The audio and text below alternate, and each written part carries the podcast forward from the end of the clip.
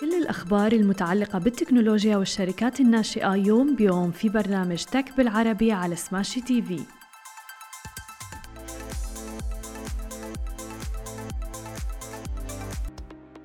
صباح الخير. عناوين اليوم ميزات جديدة من شركة ميتا منصة أمومة تحصل على تمويل جديد وشركة آذا بترول solutions المغربية أيضا تحصل على تمويل جديد. يا أهلا وسهلا فيكم ببرنامجكم تك بالعربي. معكم أنا هالة بسام ومعنا بخلف الكواليس علي.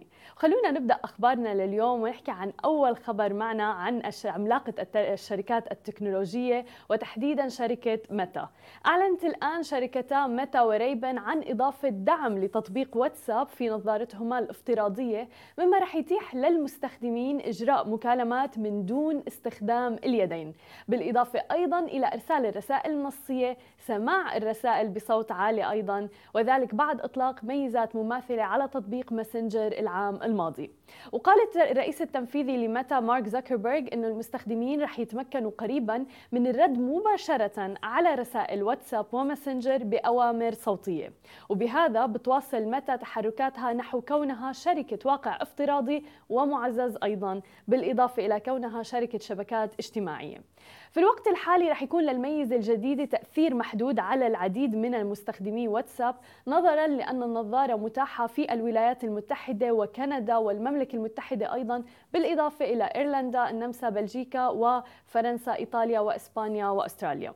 وفي الحديث أكثر أيضا عن بعض الميزات اللي عم تقدمها الشركة الأم متى ستبدأ متى بلاتفورمز الآن بالسماح لمزيد من المستخدمين بإنشاء ملفات شخصية متعددة باستخدامات حساباتهم اللي موجودة على منصة فيسبوك وبأحدث محاولة للشركة لتشجيع النشر والمشاركة على شبكتها الاجتماعية. كل هذا كجزء من الاختبار رح يتمكن من خلاله بعض أعضاء فيسبوك من إنشاء ما يصل إلى أربعة ملفات شخصية إضافية. وما رح يحتاج كل واحد إلى تضمين الاسم الحقيقي للشخص أو حتى هويته.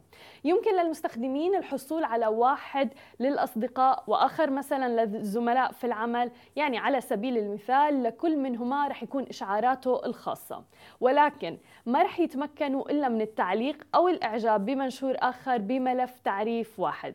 عم نشوف إنه عم بتكثف متى جهودها لزيادة التفاعل على أكبر شبكة اجتماعية في العالم واللي شهدت نمو بطيء خاصة بين المستخدمين الأصغر سنا وتحديدا بالفترة الأخيرة مع المنافسه الكبيره مع منصات أخرى مثل تيك توك إنستغرام وحتى غيرها سبق أن عرضت فيسبوك الحصول على ملفات شخصية متعددة ولكن كانت بطريقة محدودة أكثر.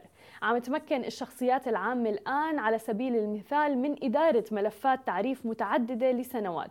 كما سمحت الشركة أيضا للمستخدمين بإنشاء هويات مختلفة للتعارف أو حتى الكلية. قالت الشركة أن الملفات الشخصية الإضافية لا تزال مطالبة طبعا بالالتزام بسياسات المحتوى لفيسبوك ورح تعود إلى الحساب الأساسي للمستخدم شو بيعني هذا الكلام؟ بيعني أنه انتهاكات القواعد في ملف شخصي واحد رح تأثر على ملفاتك الأخرى والحسابات الأخرى وعند إطلاق ملفات تعريف الطلاب قال المسؤولون التنفيذيون في متى أنه المستخدمين عم بيطلعوا إلى التفاعل حول اهتمامات محددة أكثر من خلال الأشياء اللي قد يجب يجدونها من خلال تجربتهم الاجتماعية الرئيسية. ومع وجود ملفات شخصية متعددة بتأمل شركة فيسبوك الآن من أن ينشئ المستخدمون هويات منفصلة لاهتماماتهم المختلفة سواء كان مثلا الألعاب السفر الطعام وغيرها ما رح يغير هذا الاختبار كيفية حساب متى لإجماليات المستخدمين النشيطين شهريا أو يوميا واللي يتم الإفصاح عنها مع نتائج الأعمال. بتعد هاي الجهود المبذولة في مجال الملفات المتعددة مجرد اختبار في الوقت الحالي من شركة متى. وبيشمل بعض المستخدمين في الولايات المتحدة الأمريكية ومستخدمين في بعض البلدان الأخرى. ولكن حتى تثبت هذه الفعالية يعني جدارتها ما رح يطلقوها إلا حول العالم. أما إذا بدنا ننتقل إلى عالم الشركات الناشئة تحديدا في منطقتنا العربية حصلت الآن منصة أمومة أول منصة على الإنترنت باللغة العربية مختصة بإنتاج محتوى تحديدا حول مواضيع الحمل والأمومة ومصممة خصيصا بما يناسب الثقافة العربية والأعراف الدينية في المجتمعات العربية. حصلت هذه المنصة على تمويل أولي بقيمة 2.5 مليون دولار من شركة E20 للاستثمار.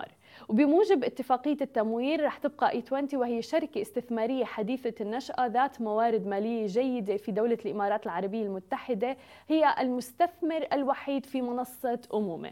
كما التزمت الشركة أيضا بتقديم مزيد من التمويل لدعم النمو المستقبلي للمنصة.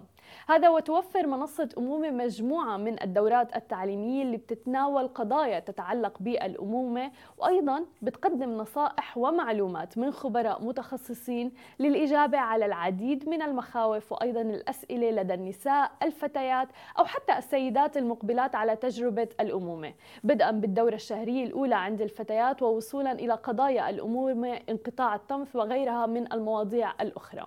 ويمكن استهلاك المحتوى اللي بتوفره المنصة وفقا لما يناسب كل مستخدمة وأيضا وتيرة حياتها نشاطها بخصوصية تامة جدا أو حتى إن أرادت بالمشاركة مع أفراد آخرين من العائلة أو الأصدقاء الموثوقين للنقاش حول هذا المحتوى والمواضيع اللي بيتناولوها.